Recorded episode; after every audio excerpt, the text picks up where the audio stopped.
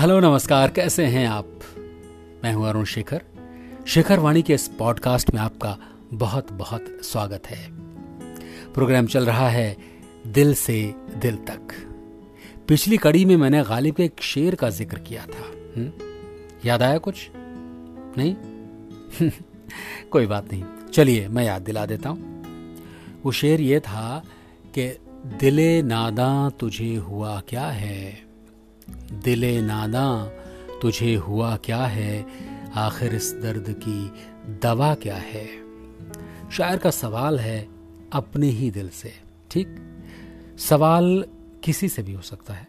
ये खास बात है कि सवाल अपने ही दिल से है। एक बात बताऊँ, जहाँ सवाल होता है ना, अक्सर उसका जवाब भी वही होता है। बस खोजने की कोशिश सही हो, जैसे कि जो चीज़ जहाँ खोई हो उसे वहीं ढूंढना चाहिए। इस शायर ने यही किया और जवाब, हाजिर।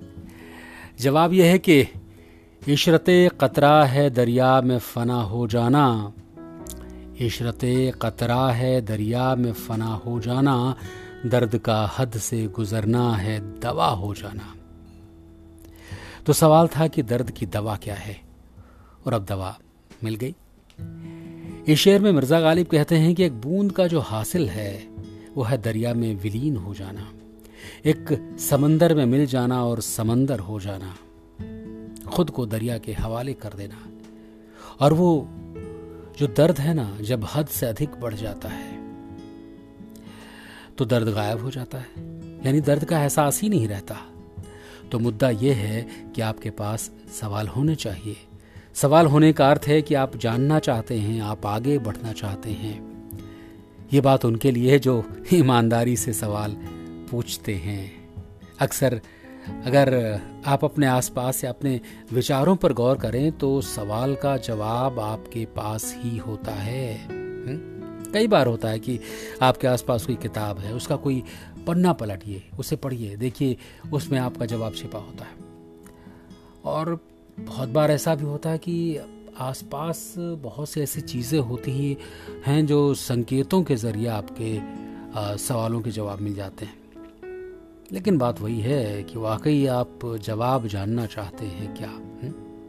अभी तक आपने अगर ये नुस्खा नहीं आजमाया है तो ज़रूर आजमाइए आपके प्रश्नों का उत्तर ना आपके आसपास ही मिलेगा और अगर दूसरा कोई आपके आ, सवाल का जवाब दे तो कोई ज़रूरी नहीं कि दूसरे के जवाब से आप संतुष्ट हों। लेकिन दूसरे का जवाब कई बार आपकी खोज की दिशा को स्पष्ट कर देता है साफ़ कर देता है। लेकिन आपको संतुष्टि अपने जवाब से ही मिलती है। इन बातों का अर्थ यह है कि आप को हमेशा सतर्क रहना चाहिए सजग रहना चाहिए। तब सभी सवालों के जवाब आपके पास ही मिल जाएँगे। जिन खोजा तिन पाइया यानी जिसने खोजा उसे मिला। आज दिल की बात बस यहीं तक। शेखर वाणी, आपको कैसा लगता है ज़रूर बताइए। दूसरों को भी सुनाइए। इसी के साथ अरुण शेखर को दीजिए इजाज़त। फिर किसी नई बात के साथ मुलाकात होगी। सुनते रहिए शेखर वाणी, अपना और अपनों का ख्याल रखिए। नमस्कार।